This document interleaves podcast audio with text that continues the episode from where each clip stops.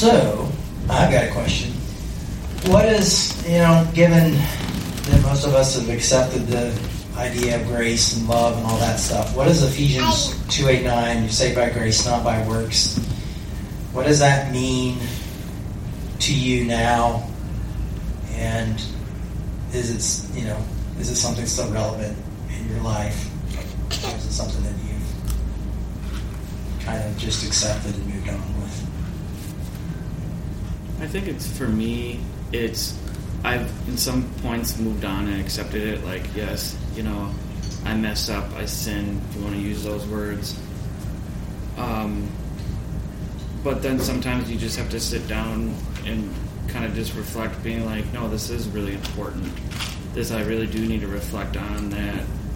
Even when you're going through whatever you're going through, good, bad, ups, downs, that there's that love, there's that grace, there's that mercy that God gives that super supersedes anything and everything. Sometimes I find that's good enough for me, just in my own my own personal spirituality. Yeah. For me, I think I came back to these verses recently just because I've been in a place of of uh, questioning my own faith and kind of wondering, like, do I really believe this stuff? You know, and uh, that's why I'm grateful for books like this Disarming Scripture book and uh, Brennan Manning's some Brennan Manning's work that I've been rereading. And uh, gosh, what's the other guy's name?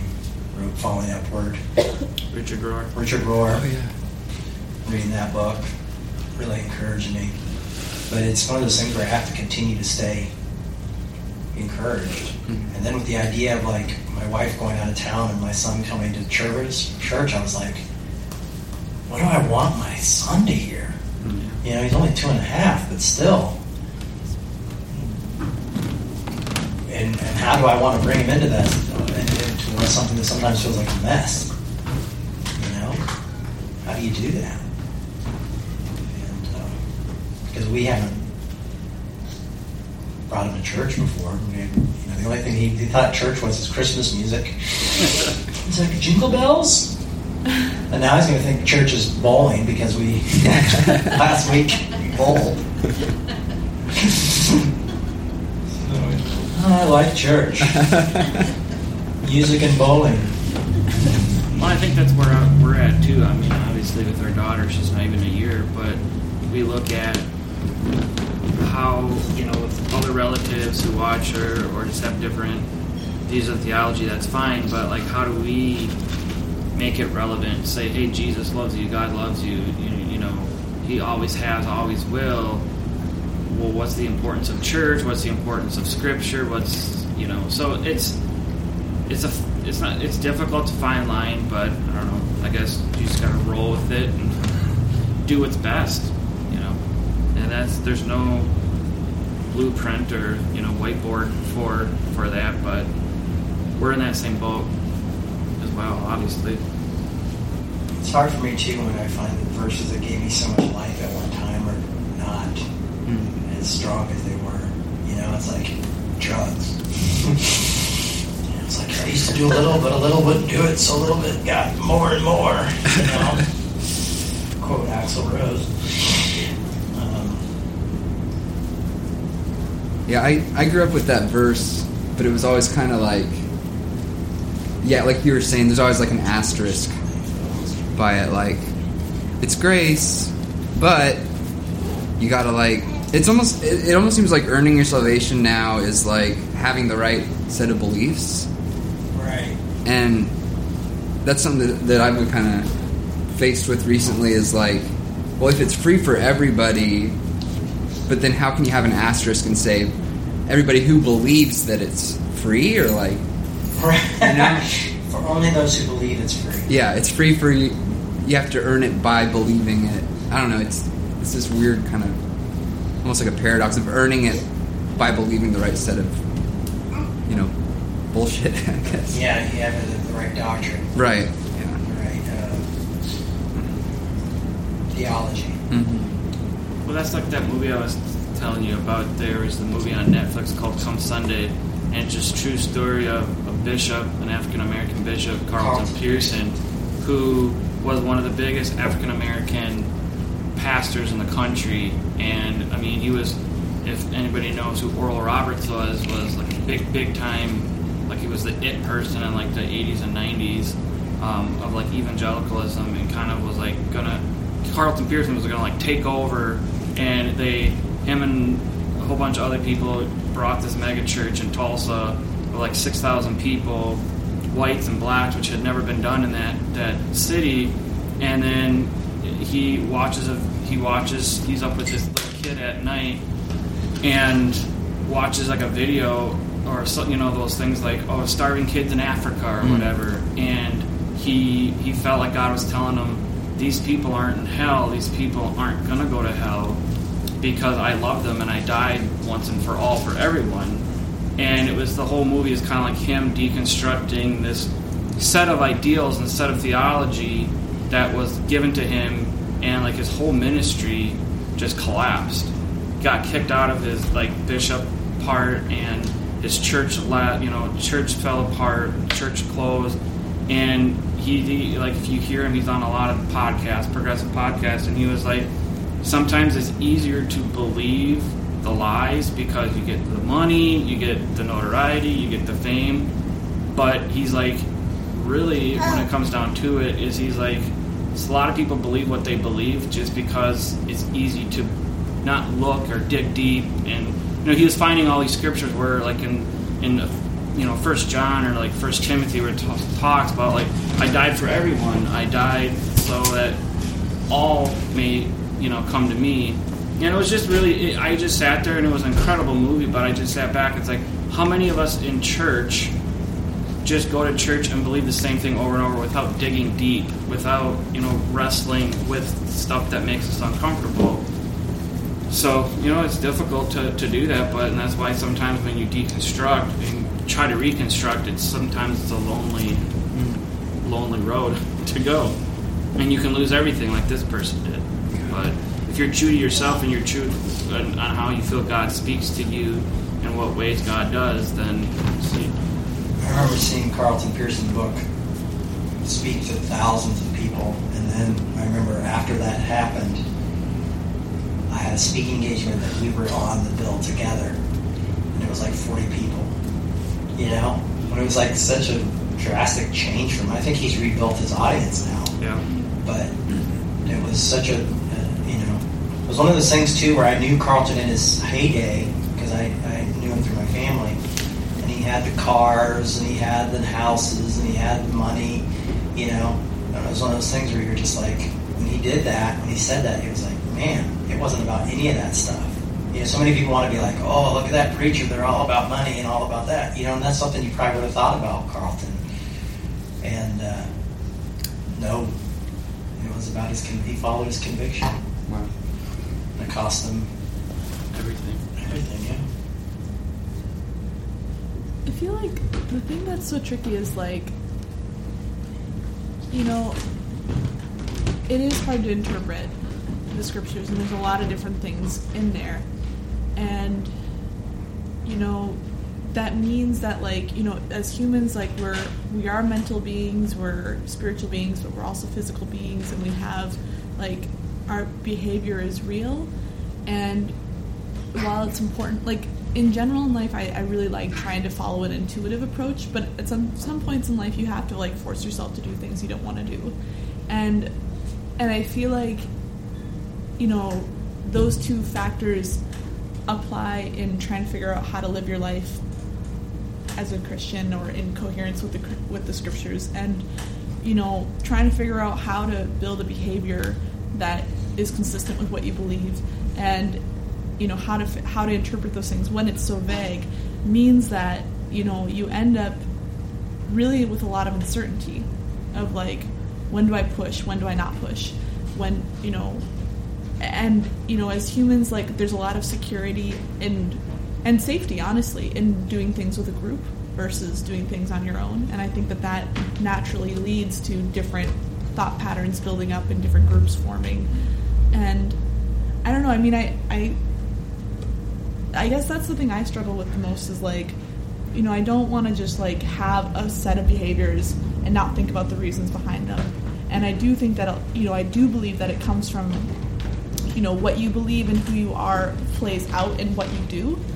But I also know that it's not just that simple, and that Yeah. sometimes you do have to force yourself to do things, and sometimes you do have to say, no, this isn't.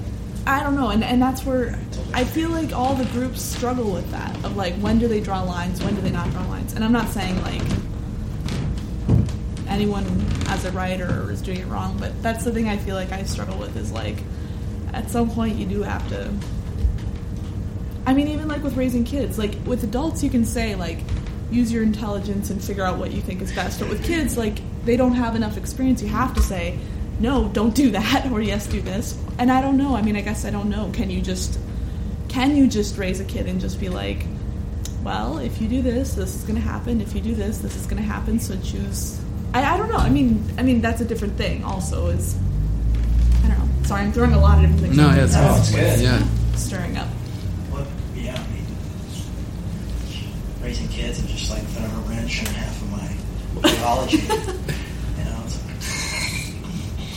like, oh, because you realize how much you love them and how careful you are with them. You know, and then you're like preaching, preaching to people. How do I do that? And how do I, how do I stay sensitive to those people? Be careful, you know what I mean? Yeah. How do I love people as like I love my children? You know, and that's tough and scary. Maybe it's a matter of like saying this is what you need to do now, but remaining humble about saying like this may not always be what you have to do, or this may not be entirely correct, but this is what we're doing now. I don't know. Like teaching nuance. Yeah, or like just not absolutism, Mm. but yeah. And, and maybe that even applies for humans, you know, like eventually you have to settle on some interpretation. Eventually you have to make a decision about how to move forward and what to do or what not to do. And so maybe that's what you do is you say like, this is my best interpretation. I could be yeah. wrong. hmm I agree with that. You know? Yeah, and, and this theology class I was taking, they talked about this professor like you know all theologies have holes. You just have to pick one, which one you know either has the least holes or which ones you can live with. You know, because there's no perfect theology out there. Mm-hmm. I like that. Which one you can live with. That's weighty. That's heavy. Yeah. One that's weighty coming from teachers who, professors who are theologians, and you're surrounded by people who are becoming theologians, and you're like, what you can live with. You're like, Mm. so I think that's true with life. You know.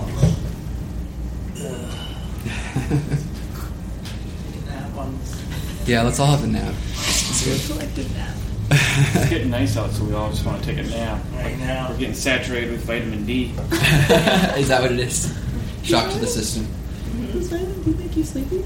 Huh?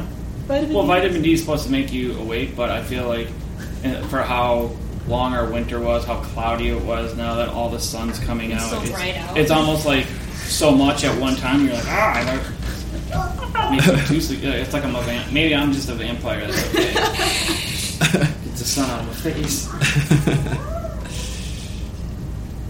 yeah, half of us are just so pale. Huh? Half of us in this room are just like the Well, palest us white people so, in the yeah, world. that's why- we're I've always seen out some the legs shorts. I'm cabin. like, whoa! Look at those white legs. It's like That's why we're reflective- that's why we're always outside when it gets nice out because we're like we haven't dealt with this in six months. It burns the skin. it's Yeah. like sizzling. Seeing so many people in shorts and stuff, like as soon as the weather Oh, yeah. you know, it's still snowy outside. I mean, I saw a guy in flip flops just a few days ago, and I was like, really? Flip flops already? Look. Yeah, I'm one of Darshan's Minnesota got flip flops. It's so crazy because when the snowstorm This guy's happened, hardcore. Like when the snowstorm happened two weeks ago, uh, while we were sitting in our car and we've all we were all probably out and about or looking from our window. We're like, "What the heck? This is crazy!" And now tomorrow it's supposed to be like 82 degrees. It's like what? Like that? That just hurts my head to think. Yeah. Two weeks ago we were buried Two under weeks, a foot of yeah. snow, and then it's by the last day of the month. It's like midsummer weather. Life in Minnesota, I tell ya. It's fun. Yeah, it's fun. We have a walker up here, so don't don't mind us. that's awesome. We should get something like this at home for us walk. She's loving it. Yeah. She She's can't- preaching, I think. She's almost like being able to walk on her own, but if if you put her up She'll next take a to couple steps by Uh, she's all, she's all about it. Aw. She just likes banging that. yeah. Yeah. She's like, give she me will back down there. someday. Yeah. Yeah. Rattling. She's bringing it. These books are all too heavy for this. Yeah. it's slowly getting shorter. Yeah. Another good book too, like kind of with like the disarming scripture, is the Sin of Certainty by Pete Enns. That's really mm-hmm. good because his whole thing is, and he's a biblical kind of scholar, and he he kind of wrote it because a lot of his cl- like students and other colleagues were like, "Well, it's just in the Bible. I just read it, and it's easy, and that's what the Bible tells me to do." It's like no, like you're certain. Like his whole thing is like when you're certain something is this way, he's like that's a sin because we're never as Christians certain of what's going to happen or what to do. And he, I mean, he got in some hot water about it, but it's just a fascinating read.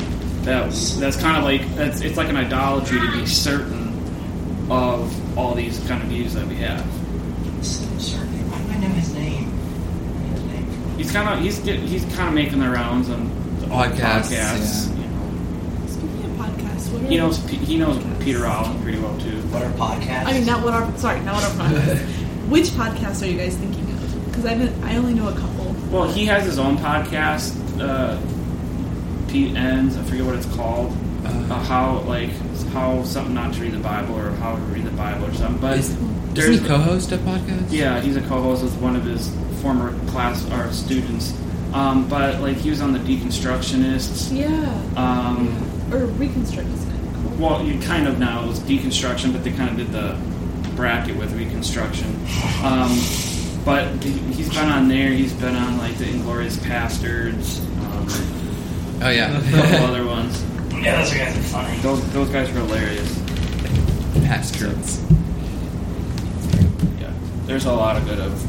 I think he was on the Liturgists one time too. I know Oh, that yeah. Science Mike Uh-huh. likes him a lot too. Yeah, Science Mike. I think he's sat in hosting for Science Mike before. you guys got all this stuff down. Well, when you can listen to a lot of podcasts at work every day, it goes goes quick. But the sin of certainty is the name of the book. Yeah. He's written some other ones, but that's his newest one. It's and it's a very it's a theological book, but it's like a it's quick. It's not like dense and heavy. It's very I would say pop theology. So Oh, I want to check that out.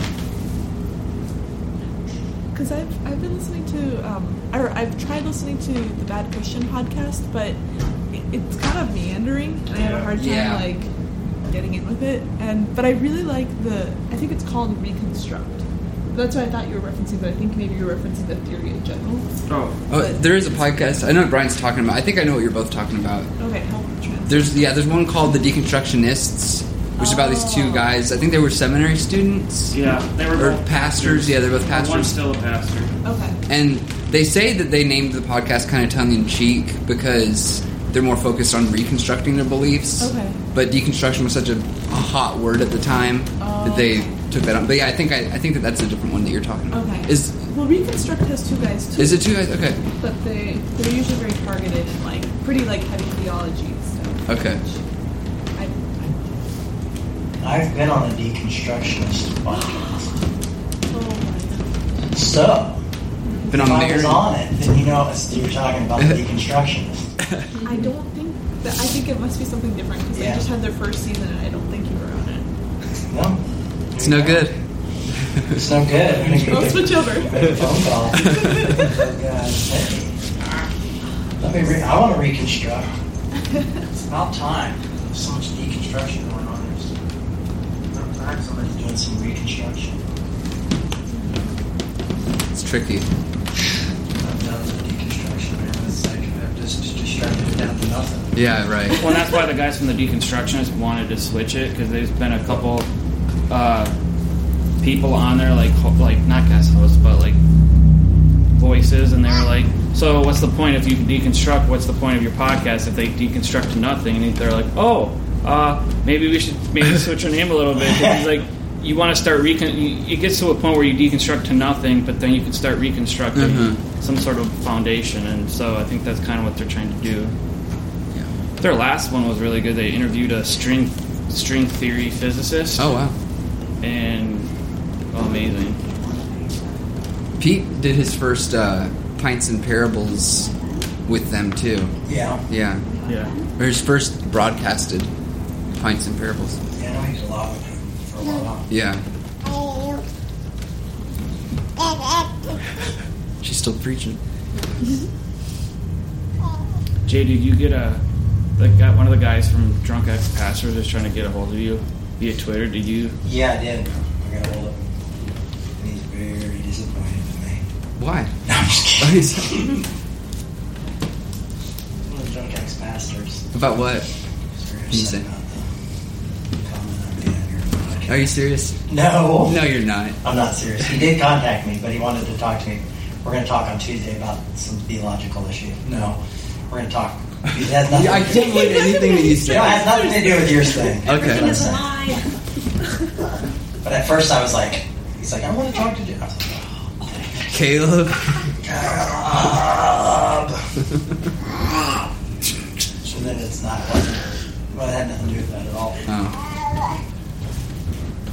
Got me And sweating. I got his book. I just got his book. Misfit Faith. Oh yeah, Misfits. Misfit Faith. Yeah, I haven't read it yet. but I'm gonna read it. Well, Is that it? So. Thanks, everybody.